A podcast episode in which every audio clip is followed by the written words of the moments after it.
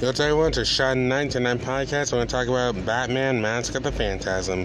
And this movie is actually like based on the Batman animated series, like where Batman means like a mysterious anti hero known as the Phantasm, who apparently was his old love named Andrea Belmont. And then Andrea, she was trying to get revenge on these Mafians that tried, um, that actually killed her father.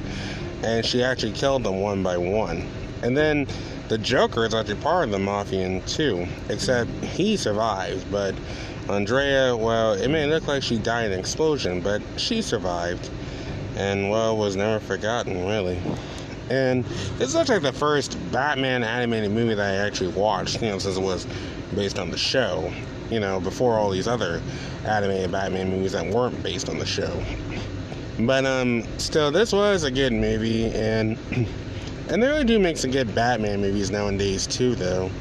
Because Batman's always been my favorite DC hero, and he always will be, no matter what. Because all the other DC heroes aren't aren't really that great, you know. Because even though I'm more of a Marvel fan, but DC, you know, it's really cool though. And Batman's always been the best, though, and he always will be too.